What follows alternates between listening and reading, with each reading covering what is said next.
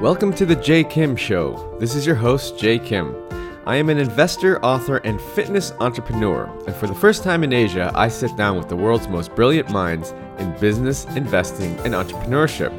You'll learn all the secrets, strategies, and formulas to becoming a successful entrepreneur directly from the masters. If this is your first time listening, thank you for stopping by.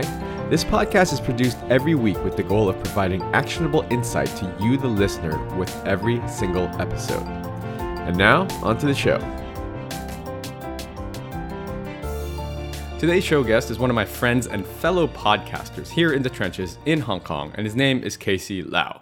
Casey is one of the co founders of Startups Hong Kong, which is basically the very first startup community that was ever set up in Hong Kong.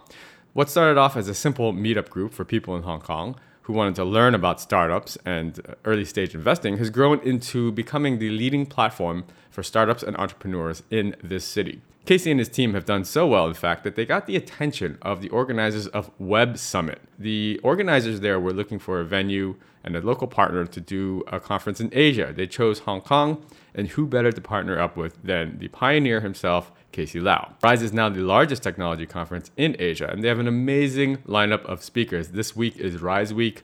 We have Gary Vaynerchuk, Dave McClure, along with a ton of executives from the top companies such as Grab, Google, Garena, and Razer that are joining us as speakers to the event. So Casey is a great guy, and him and his partner Gene Soo are always generously giving to the ecosystem here in Hong Kong. Uh, and his work in Hong Kong is, was an early inspiration for me actually because I didn't see any sort of ecosystem here in Hong Kong, which is why I spent a lot of time traveling to Silicon Valley and learning about early stage investing in startups myself. And Casey was the one that basically brought a lot of that culture over to Hong Kong and cultivated the ecosystem here locally. So we have to thank Casey for the great work that he's done here in Hong Kong. Casey also launched his podcast recently, which is called The Rise Cast. Which I'm actually very excited about because, uh, as you know, there's not a lot of high quality podcasts out here in Asia. So to have a fellow podcaster out here in Hong Kong, especially, is very exciting. He has a great show with a lot of high quality guests, a lot of them who I know personally. And so it's been really fun listening to his show. Uh, and it's called RiseCast. So go over and listen to that. They're all speakers at the Rise conference, which is this week. It's a huge week in Hong Kong. If you haven't done so already, grab your tickets, go over to riseconf, and check out what all the buzz is. So let's jump right into the show, and I think you're going to enjoy what he has to say about the conference.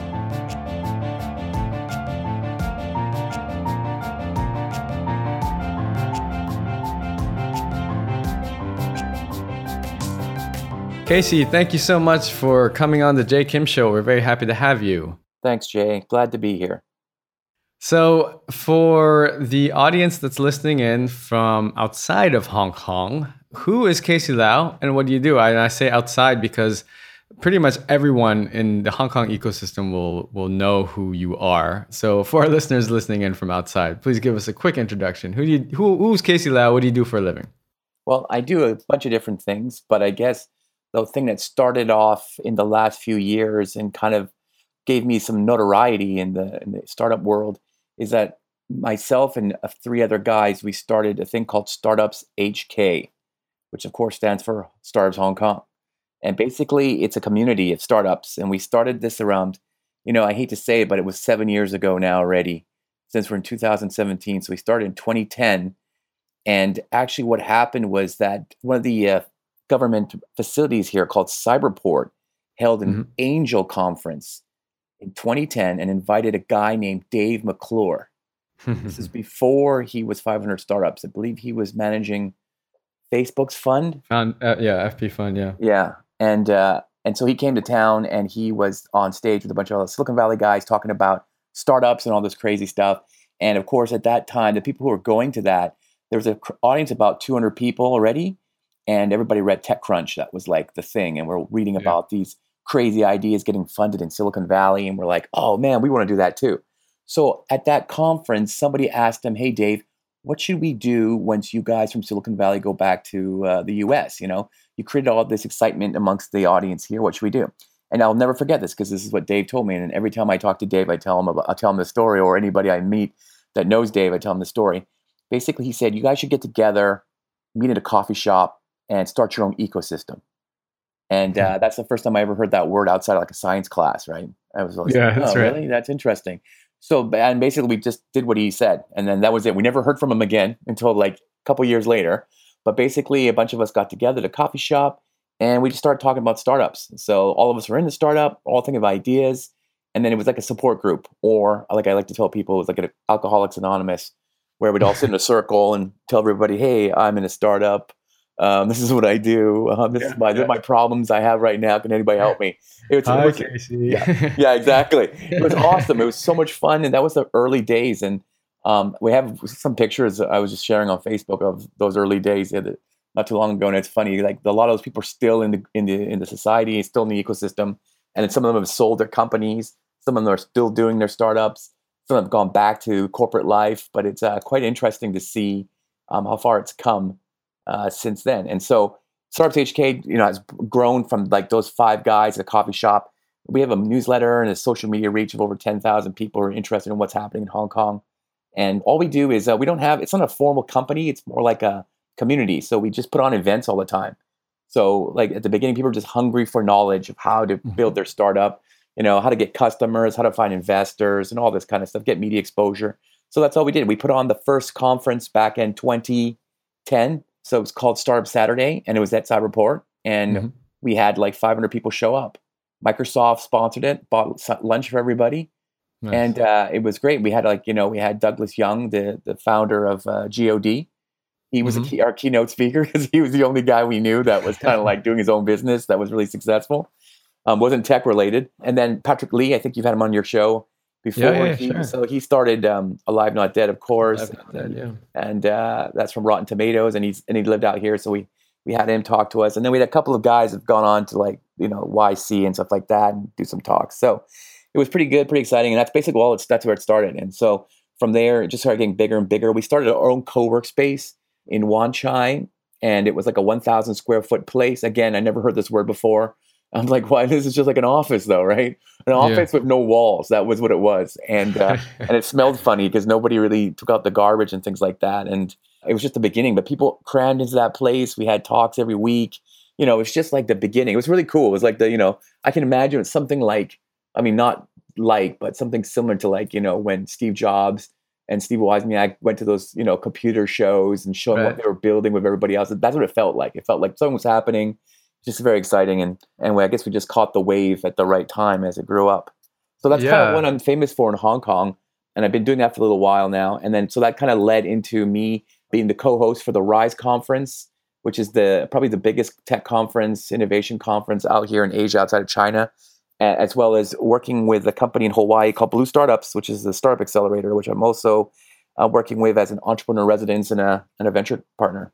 That's awesome. That's a, such a cool story about how you guys did startup Hong Kong. I mean, I remember I remember the ecosystem back then, and it was there was nothing. It was very nascent, and it was around the same. Yeah, that's funny because you you mentioned seeing Dave here, and then I met him just the year after when he started at 500 in Silicon Valley because I invested in in his fund and basically I went there because there was nothing in Hong Kong. And I was like okay well I am interested in early stage investing but there's no ecosystem. So I had to fly myself out a couple times a year to Silicon Valley just to get my education right? Yeah. so um, that's awesome. I don't know if I've ever asked you this. What what did you do before startups HK Well, I guess the way that I i- actually got into all this is that I actually did my own startup back when they were called dot coms. So I've been doing this for a long, long time. I started when I was really young. And basically, I guess, so you could say I was one of the pioneers at the original time, like the the dinosaur time of uh, of this kind of technology world. So I had an e-commerce startup. It was called actionace.com. And Nice. basically, I was when I first came to Hong Kong, I started a web design company that we designed websites for people back when, you know, before Flash was even out, right? So it's just Oh, yeah. HTML websites. People wanted websites, and people used to ask us um, after we built their website, "How do we make money off this? We just paid you guys like a ton of money to make this. What are we? How are we supposed to make money?" I, and we said that was our number one thing. Amazon was starting out. We're like, you should start e-commerce, start selling things online. That was our advice. That's how that's how high tech we were back then, right? And Yeah. uh, and they're and they're like, okay, how do we do that? We're like, yeah, exactly. How do you do that? We don't know, right? There's no Shopify. There's no oh, yeah. Facebook. There's nothing like this to help you to, you know, sell anything. I think eBay hadn't come out or it's just coming out at this time uh, yeah, as well. Yeah. So we so basically we built an e-commerce engine. So we were one of the first e-commerce sites in based out of Hong Kong. And what we did is we sold toys to the world. And of course, they weren't just normal toys. Like they weren't like uh, um, little kids' toys. These are collector toys. So we sold, and this was back in what '97. So this was also the re-release of the Star Wars films. So they did these oh, yeah. special editions where they redid yeah, all the special effects. And so, of course, the people who were little kids when it came out are now adults and have money to buy their own TIE fighters and lightsabers and things like that, right? So that's what we did. We used the internet to sell that stuff out to the, around the world because being here in Hong Kong, the toys would come out made in China. They'd yeah. come to the Hong Kong and then they ship out to LA for you know exposure to across the U.S. Right? So we did them first, and people would use the internet to buy them and, and uh, order them with FedEx. So they'd have them first, and we you know they'd be worth like lots of money because collectors were crazy and, and rich, so they wanted to buy them. That's so cool. Yeah. Yeah, I think the web 1.0 years, it's it's so funny thinking back then. I mean, I, I wasn't in I wasn't I never worked for like a web company in the 1.0 years, but I remember when I first learned HTML and and it took me and when Flash came out, I was like, oh my god, this is this is a game changer, you know. And I think I I holed up for a weekend, me and my buddy, and we made our first Flash website. Like it was just like a landing page or something, and it took us the whole weekend. And then obviously Flash doesn't exist anymore, but uh, yeah. those were those were fun days. Let's see. So fast forward. So startups HK. Now startups HK is literally. I mean, there's no. It's not like a, there's no revenue model. It's just literally just a organization where you were just serving the the audience here, right? Correct. Yeah, and so that's I, I think that's great because I think that the here's the problem. So when I coming from I have a banking background, finance, and the finance the finance industry is is sort of built around this mentality of scarcity where all you're doing is trying to make the most money and it's what you know everything from having a client it's how much can you charge them to trade with you or how much fees can you charge for this investment banking transaction? And it's so based on scarcity that people coming out of that uh, model they don't they don't think about anyone but themselves. And so to tell someone from that background oh you have to go now and do something for free they'd be like what? What are you talking about? What do i get out of it? Right?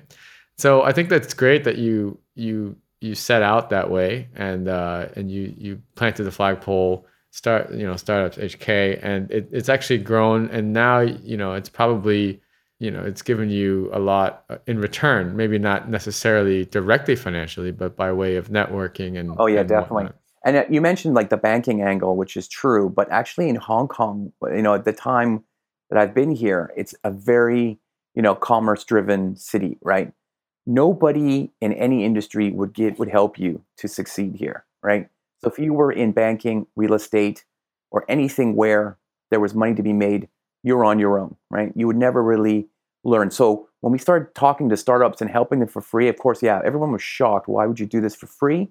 And also people would try to get us to sign NDAs before they told us their ideas. Right. You know, things like that. Like if everyone's like, oh my God, they're gonna steal my because this I don't know, I don't know what it's like in, in the States because, you know, we didn't really do this in the US. But in Asia, it's like that's definitely a big thing. Like only recently, I think people started to let go on that because people found out, oh, it's not just it's just an idea. It's like the execution is the most important part. But back then, it was like, oh, you want to do, um, you want to sell like dog products online. I can't tell you the whole story because that's you're going to steal it from me because yeah. you know yeah. that's such a great idea and nobody else can do it except for me, right? So so funny. Yeah, exactly. Right. So that that was the one thing that I think that I really love to see change in Hong Kong, especially, is to see people who would normally not give their time for free, giving their time for free and mentoring startups and coming out to talks. I mean, I mean, we're getting people that are not necessarily in technology. So, because it seems like in the technology world, everybody's like already, yeah, no problem. I'll come out and do a talk. Like, I still remember we did our second startup Saturday, and Brian Chesky from Airbnb was in town for another conference and I got him in the bathroom at the uh, Grand Hyatt and said, "Hey, you know, we're doing another conference this weekend. If you're still here, I'd love for you to come out and just say hi to everybody." And he's like, "Eh, I don't know." But then he showed up, no, and, and, he blew everybody away with his the whole story of how he came up with this thing, and it was like nice. a standing ovation moment. It was like crazy. People were going absolutely nuts. So I'll never forget something like that. Right now, today he's like, you know, Airbnb's massive. Yeah, Back then it was yeah. still just starting off, right? But it was just that founders have that kind of openness to just kind of share um, about all the mistakes because you know all the stuff they made with the cereal and everything like that, all the problem they ran out of money and all this crazy stuff. You know, who would share a failure story as well?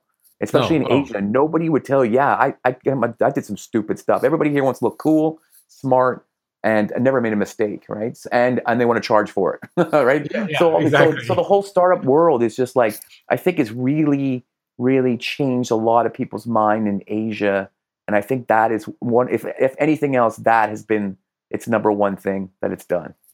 So we've both been sort of along the ride and seen the changes that has happened. Can you talk to to the audience a little bit about the the current state of the Hong Kong ecosystem versus you know I, I think it's pretty well known that it was nascent. There was nothing uh, back when you started 2009 ish fast forward to today there's something like over 50 co-work slash accelerator pre-accelerated spaces.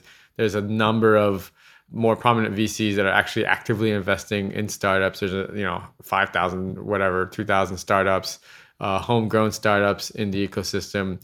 The government is obviously trying to support as much as possible, as well as the corporate sector. You know, places like uh, KPMG is very, uh, EY is very heavily involved, and Blueprint and and spaces like that. So, where do you see uh, wh- what's the current state, and what are the challenges that still exist in in Hong Kong uh, that we're facing on a daily basis?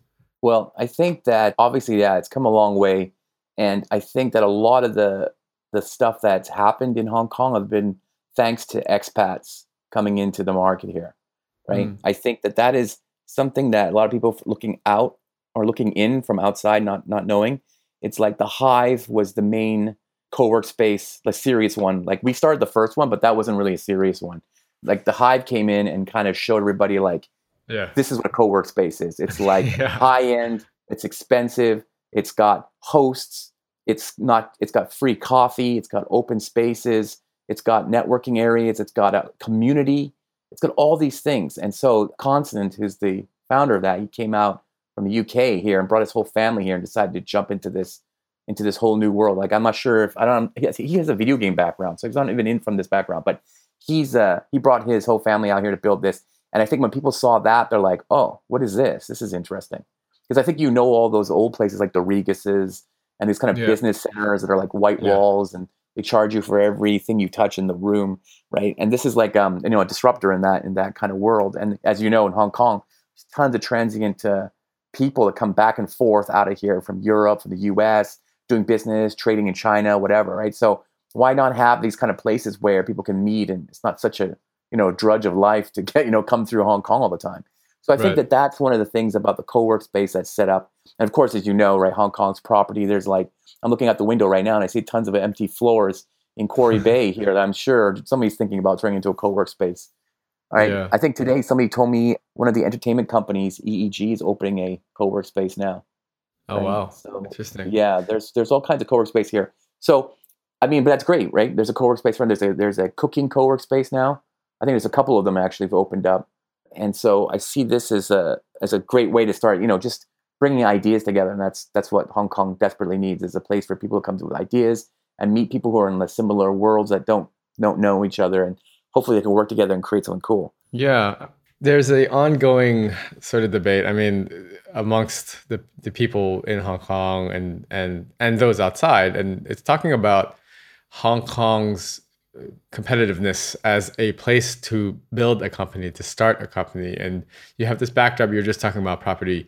You have this backdrop of the ridiculously, you know, high property prices that almost weed out a lot of of of the weaker players. Uh, and and as a startup, you know, you don't you're pretty you're scrapping pretty hard uh, for survival. Um, and so the last thing you want to have to do is to pay high rent, right? And so if you have a nice co-working space that you can go into that somewhat accommodative on pricing, then uh, that will prolong at least your runway for a bit.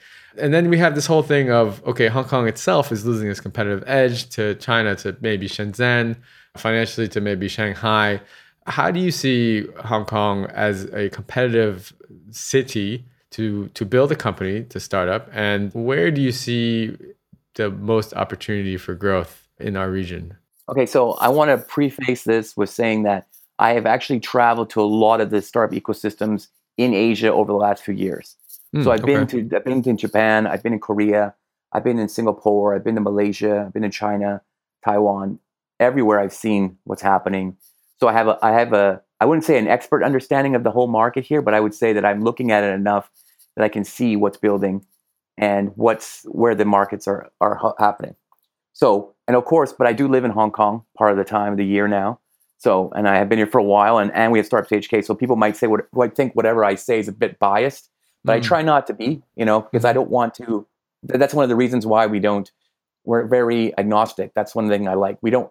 We love all the co-work spaces, and we don't. We're not like on anyone's team. We're just happy that they're all there.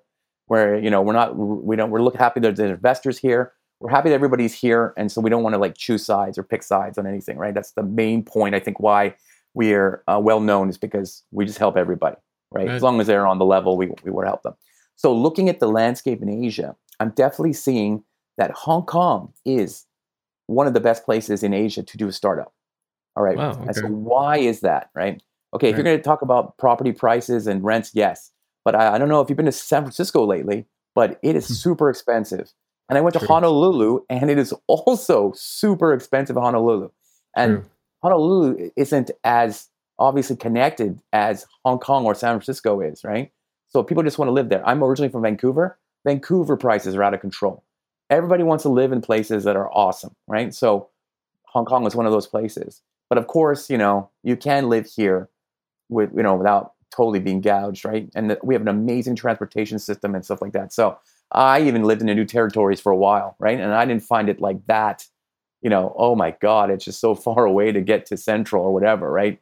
So I, I really didn't think that those are the those are the things that, you know, maybe if you had to drive from, you know, East Bay to, to downtown San Francisco every day, maybe that might drive you a little crazy.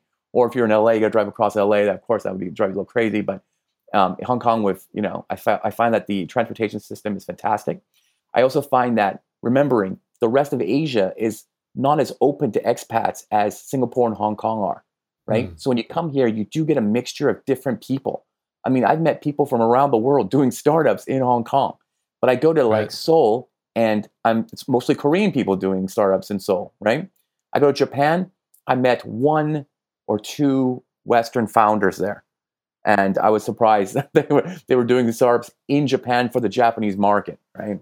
So hmm. I find that to be challenging. You go to if you're if you're a westernized person, European person going into China, wow, I think that's uh, you're pretty brave to try and try and try and tackle that market without a full understanding of the market or yeah. somebody really Chinese on your team, right? So if you're yeah. coming into if you're doing startup, Hong Kong or Singapore, okay, I'm going to say Singapore to a little bit degree because they are the easy stops for uh, different pe- different kinds of people, and I think you need to have that mix, right? the US market, people always say US, Americans. It's not really, right? You go to Silicon Valley, there's people from Russia there, there's people from all over the world mixing together with their ideas. And that's mm-hmm. why the ideas are so great there because there's all these different people from India, from Asia, from Europe, everywhere mixed together in Silicon Valley. It's like the place to be, right?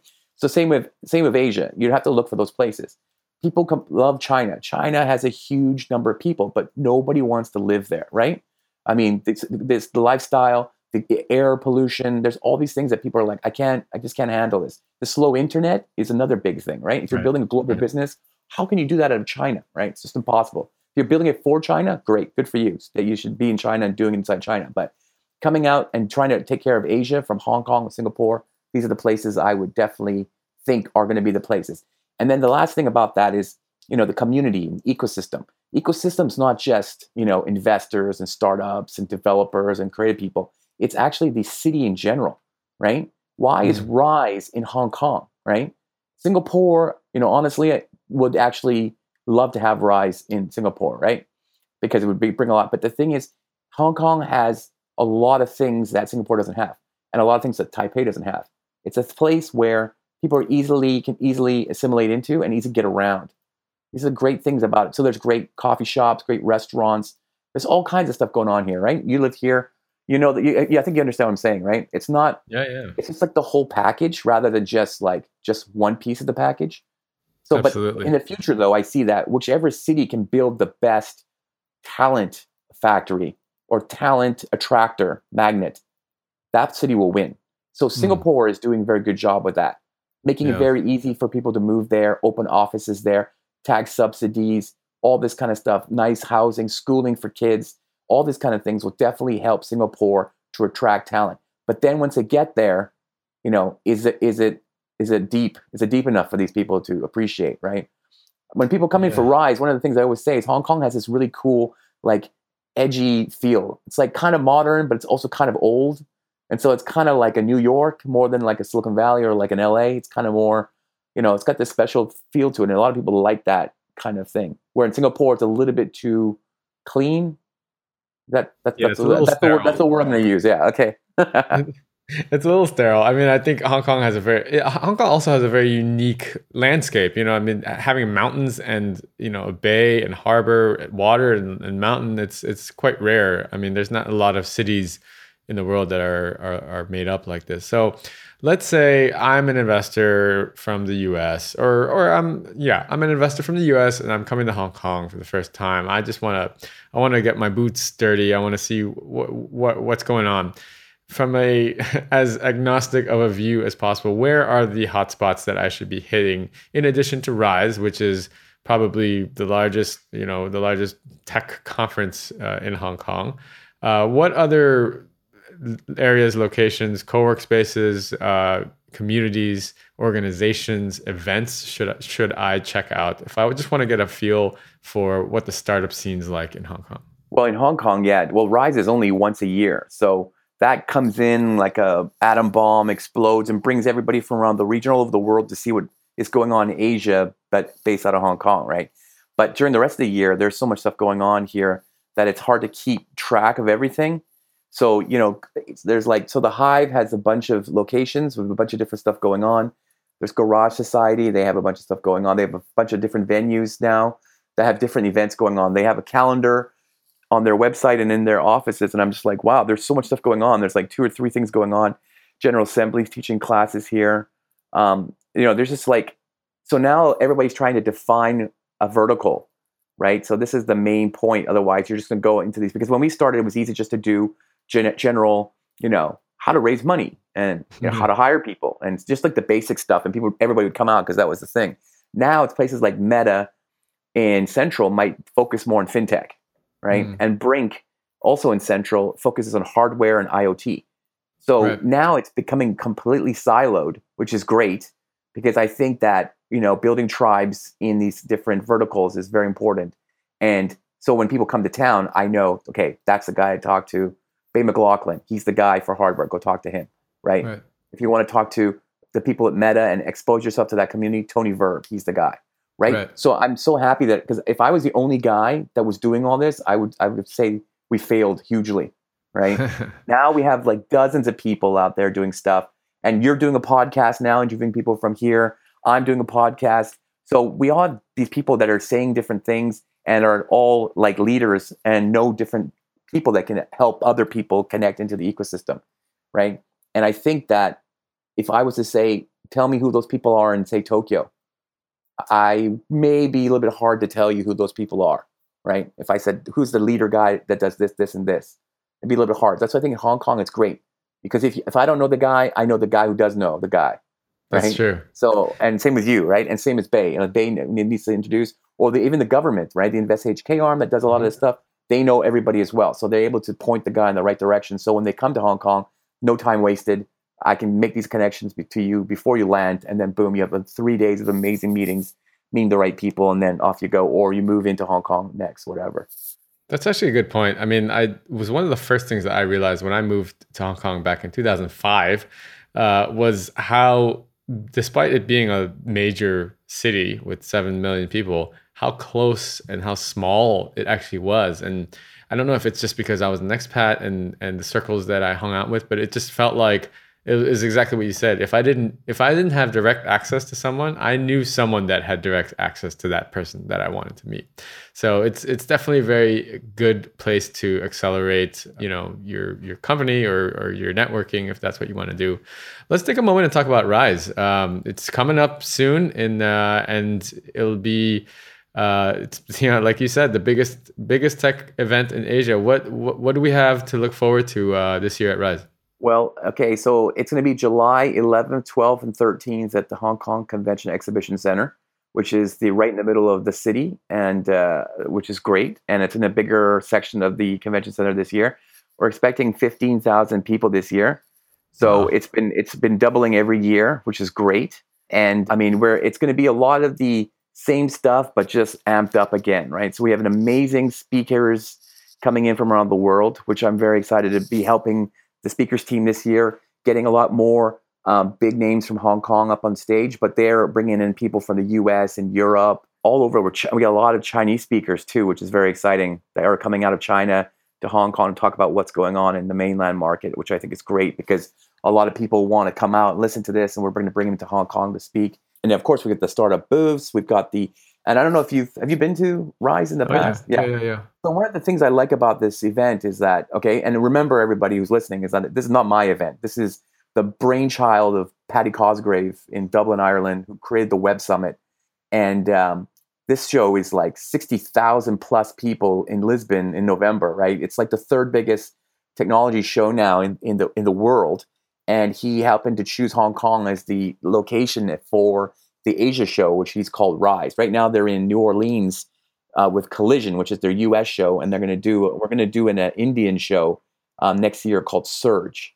So that's oh, wow. specifically for the India market. Yeah, it's exciting. That's so we're awesome. expanding out. They each have their own names, and basically, Paddy chooses a co-host in every city to be like the guy on the ground that kind of helps to, you know, call the community together and open the door for all the guests that are coming in. Basically, all the attendees are guests at this giant party that he's throwing around the celebration of technology and innovation and just exciting stuff that's happening, right? So um, it's kind of like, and so when you go to this thing, I've been to a lot of different conferences in Asia, and basically, you know, they follow a similar format. There's talks on the stage, and then there's startup booths, and then that's it. Basically, you make your way through it. Hopefully, you can get attention of somebody you want, or you find somebody you're looking for it's it's not very organized because it's not usually run by conference people.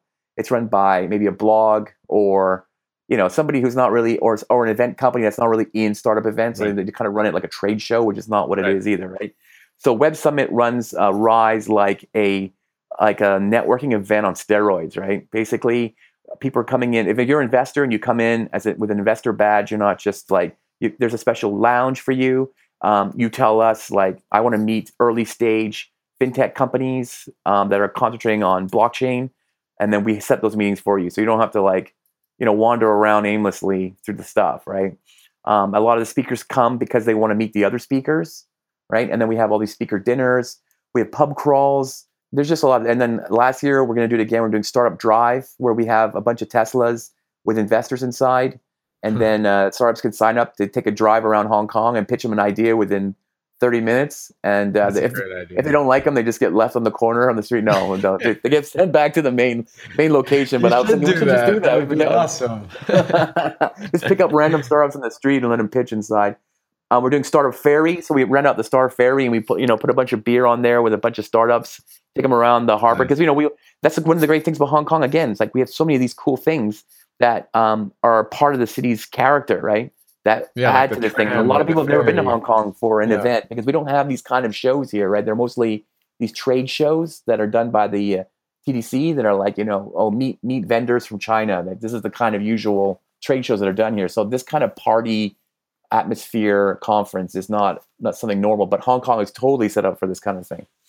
Oh yeah, it's it's it's great. I mean, y- y- when you go to you know you you've you and I have both been to tons of conferences, and it's very rare that I plan a longer than the actual conference to stay in a city. But that's exactly what people do when they come yeah. to Rise. Is they they make a week or a weekend or a week a full week out of it with weekends bookending it. And the other thing that I wanted to mention was uh, what I really appreciated about Rise was, as you said, it's like a tech company. Uh, it's like a startup that does it, and so they're the communication, like the app and that functionality is just so slick yeah. When I signed up last year and I was I came in with an investor badge or whatever and it was literally like I, you could message like people were messaging me and saying oh let's meet up in the in the coffee corner and let's talk you know and they're pitching ideas and it was just it was the most slick sort of conference interface that I've ever been a part of, and it was so cool that it was just you know in the same city that I lived in. So it's awesome to see. Yeah, thank you. I really like I really like that too. I think that the interaction level is very exciting. Um, and but the only thing is that once it gets bigger and bigger, it's gonna you know the the focus and the noise level also grows with it. So how do you stand out? How do you mm. make the most of your time while you're there? That you're meeting the right people. You know, there's a lot of different factors that we have to look at when we're scaling these these conferences even bigger and bigger. So I mean, they did a great job of it in Lisbon because I, I felt like there was a lot of stuff going on, but it wasn't like it wasn't disorganized. It was absolutely like everything was in its place. And just have to make sure you follow the tracks that you're interested in. They start naming all the stages so you can follow that stage throughout three days. So if you're like the only into e-commerce or data science, you could just follow that. We have an auto tech stage this year. So people like Uber and Volvo and these kind of companies will be talking about the future of that. But you can follow those speakers around the different speaking places and the and the startups so that you only follow that if that you're, if that's what you're into, right? Right. That's awesome. So let's talk about your podcast, man. I, you know, as a fellow podcaster, I'm so excited that we actually have. I know, we know, had no podcast before. Now not, we have a bunch of podcasts now. Exactly. I love it. so tell us about about your podcast, the Risecast. Risecast. Well, no, it's just like I just listen to a lot of podcasts now. I don't know why. All of a sudden, the content that's coming on podcasts is incredible. You know, I'm a big fan of uh, Walt Mossberg, who's been to Hong Kong. I've interviewed him. I've hung out with the yeah. guy and Kara Swisher, and they do these amazing podcasts over Recode. Um, all all their all their people there, Peter mm-hmm. Kafka and stuff like that. I just listen to them. I'm like, wow, these are just amazing, and they find speakers that are just they have something interesting to say too. They have a unique perspective. Like sometimes I've never heard the name, but I listen to it and it's like, wow, this is so interesting. So yeah. because of that kind of content, I wanted to contribute to it. And plus, you know, I don't know about you, but I feel like a lot of people I know, I just know and they're like my friends. So I'm like, who cares, right?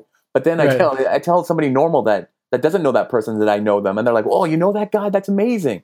And I'm yeah. like, uh, yeah, you know that is kind of amazing. I guess I guess I should share that that I know that yeah. guy or that person and kind of put them on and kind of actually record it because that's another thing of all these events I told you at the beginning that we did for Startups HK, we didn't record any of them because I was always like more in the in the in the in the in the moment, right? Like right, let's right. let's you have to be there to be to be there. It's like a concert. You gotta you can't film this. You gotta be there, right? it's kind of make, it's exciting that way. And who knows what somebody's gonna say, right? Yeah. Um, but now I'm thinking, you know, I should keep start to recording these and kind of like then look back at these like in a few years, and then the guys who I'm interviewing like, look back, and go, oh yeah, that's weird. I said that five years ago or whatever, right?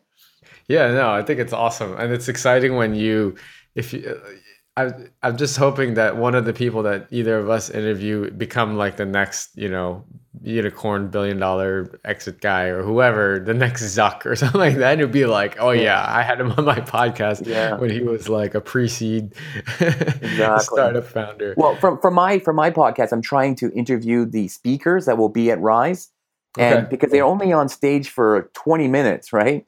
And they right. may do two or three different sessions, but they'll only be talking about a specific topic they may be on a panel and they're not really given any time to like you, sh- you should know who they are kind of thing. So right. my podcast is trying to give people a little bit more insight into who they are, what they like, so that when you meet them, you might and you listen to the podcast, you can like strike up a conversation that isn't more organic than, hey man, yeah, sure. do you have some money for my startup? Or, you know, can you publish my game or whatever? It's more like, oh, I heard your podcast and you said this and I thought this is interesting. You know, that's kind of things that I like to hear and when people talk to me, right, when they say, "Oh, I read the story, you said this," or "I heard you say this," and so I'm thinking, "Oh, these people are at least sound like they're interested in you know what I'm doing," and so I would, you know, that means they've done their homework, kind of thing.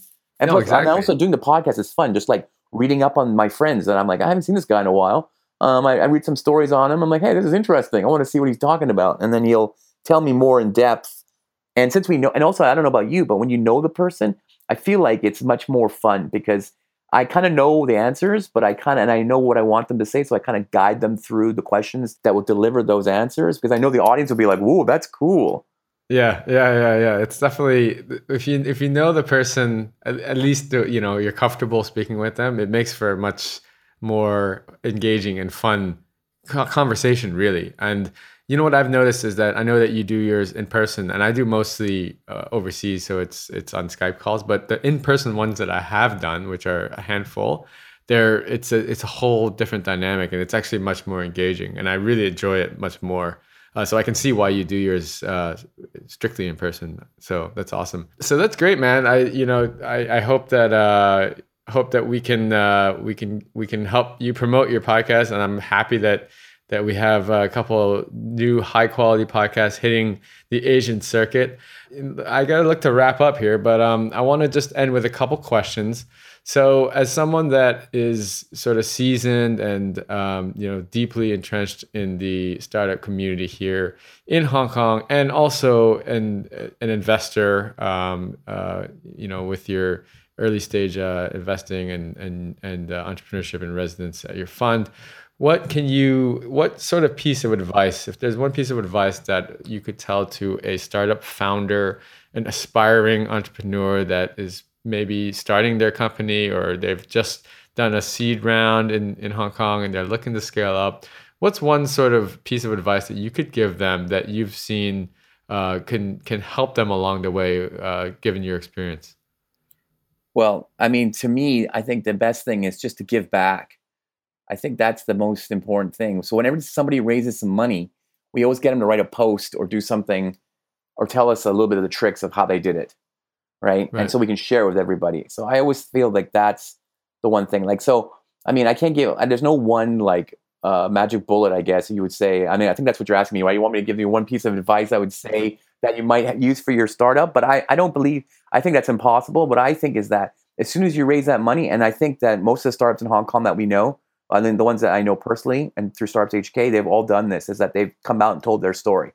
Like this is how long it took us to raise this 300k or or the 6 million or whatever and are very open about that and sharing and that is what I feel is the most important part because the whole ecosystem together needs to grow and learn together and the only way we're going to do that is if people share what they've learned right and like in Silicon Valley that's like a normal thing but here it's not necessarily that way right I get a lot of startups out there that are raising money by you know mystery investors and mm-hmm. undisclosed terms and all these kind of stuff that it's like come on this is not this is not a guessing game. This is not like it sounds like you're doing something illegal, right? and then like your your guest last week, you know, James Giancotti. Okay, yeah, sure, it's a huge score for a Series A, six million dollars. He's very happy about that, I'm sure. But you know, going out there writing posts, telling everybody about how he raised it.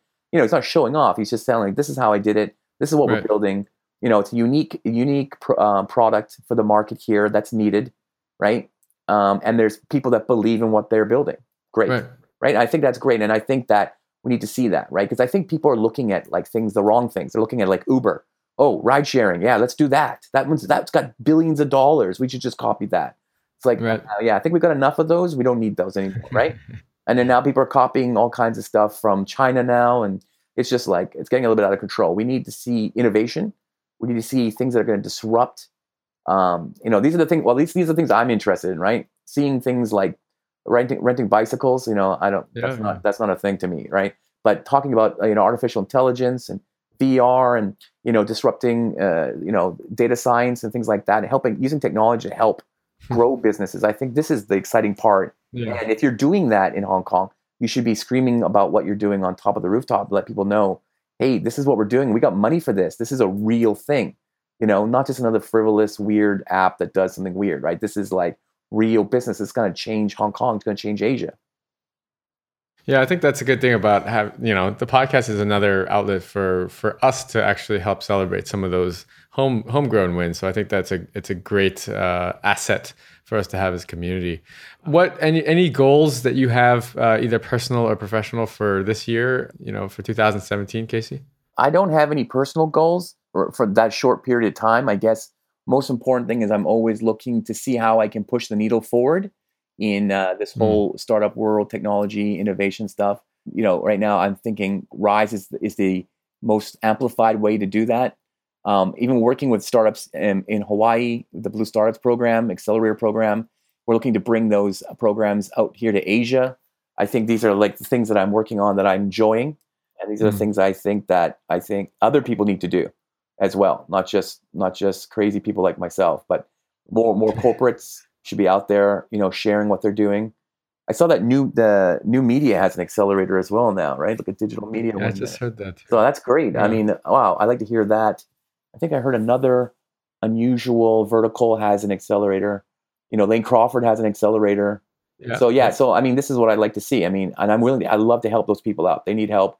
Any anybody has questions about this kind of stuff, definitely feel free to reach out because I definitely think that all these things are great, and uh, the more open it is, and the more exchange of ideas, I think this is what this is what I'm about. This is what I, I think is the best thing about having this uh, position and having this kind of uh, I guess brand you would call it um, in the in the in the marketplace. So, and I want to be able to use it to help help you know people who want to you know live out their dreams. That's awesome. So, where can people find you, follow you, connect with you, and subscribe to your podcast? Okay, so I guess I'm mostly on Twitter. I love Twitter, okay. and I hope it doesn't die. And I can see people not using it anymore. I feel really sad, but I love Twitter. I've used it for so long. I've met so many great people on Twitter. I've built my whole brand on Twitter because you know that people you can't see me on Facebook, but you can see me on Twitter. If you're from San Francisco, you can see what's going on in Hong Kong by following me. So at KC underscore Lau is my Twitter, and I mostly post about stuff about startup stuff, and mostly, of course, stuff about Rise and what I'm or what I'm doing. But that's the best way to get hold of me. Of course, I'm on LinkedIn. I'm on every social network, but I'm trying to cut down. Right. So I'm trying to say, okay, LinkedIn and Twitter will be like the main things that we use, yeah, and I try I, to yeah. forget the rest of them because it's getting hard to uh, you know, all the noise coming in from all different angles is yeah, too much. But I'm kind of like addicted to it, right? You got to try and balance out the life a little bit to not use it so much. It's tough. I get overwhelmed as well. And and what about the podcast? So it's Risecast. You're on iTunes and Stitcher. Yeah. So, yeah, so what I found is that if you go to um, iTunes podcast app and search for Rise Conf, C O N F, mm-hmm. you'll find it. Okay. You'll find it there, and then that that Rise Conf will work on Stitcher and all the other um, uh, podcast apps for iPhone or Android or wherever. Uh, we're on SoundCloud. We're on like everything now, but definitely, I mean, I listen to it on iTunes. Um, I listen to cool, yours yeah. on iTunes as well. So just seems the easy one. Yeah, they just all come in there automatically. Yeah, it's the best. It's the best one and the most uh, most used actually by stats. Yeah. And um, if someone wants to buy a ticket to Rise, it's just I guess you just Google Rise Conference yeah, Asia, I guess. Dot com. And yeah, the tickets are uh, still on. I think still on early bird right now. Um, so that's definitely a way to get there. Awesome. Well, dude, thanks so much for being on the show. It's uh, it's great to have uh, have you on and and share some of your insights and for all the stuff that you do in Hong Kong for the ecosystem. We obviously thank you, and uh, we're looking forward to uh, hearing more of your your Risecast episodes and seeing you at Rise. So thanks a lot, Casey. Really appreciate thanks your time. Thanks a lot, Jay. All right, take care.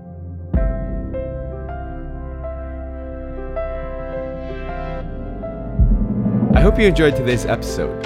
All the show notes and links can be found over at jkimshow.com. Come back often and make sure you subscribe, rate, and review. Don't forget to join us next week for another exciting episode of The Jay Kim Show. I'd love to hear your comments. You can find me on Twitter at jaykimmer, J A Y K I M M E R. See you guys next week.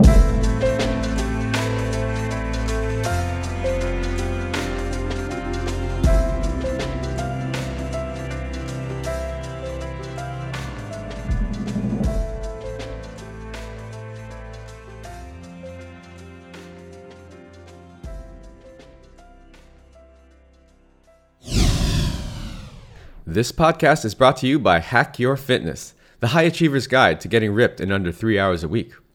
If you're anything like me, you're probably working a full time job or jobs and trying to find time to balance family life, social life, and last but not least, fitness. Look, I get it. I'm a full time investor and entrepreneur myself, and father of two. So, how am I able to stay fit year round without spending hours and hours in the gym killing myself on the cardio machine? After struggling for the last 15 years trying every workout and diet under the sun, I finally designed a system that allows me to achieve and maintain single digit body fat for life in under 3 hours a week. Cardio not required. Head on over to hackyour.fitness and download my free 13 page guide that teaches you the simple science behind efficient fitness and smart nutrition and gives you everything you need to know to finally take control of your life. That's hackyour.fitness.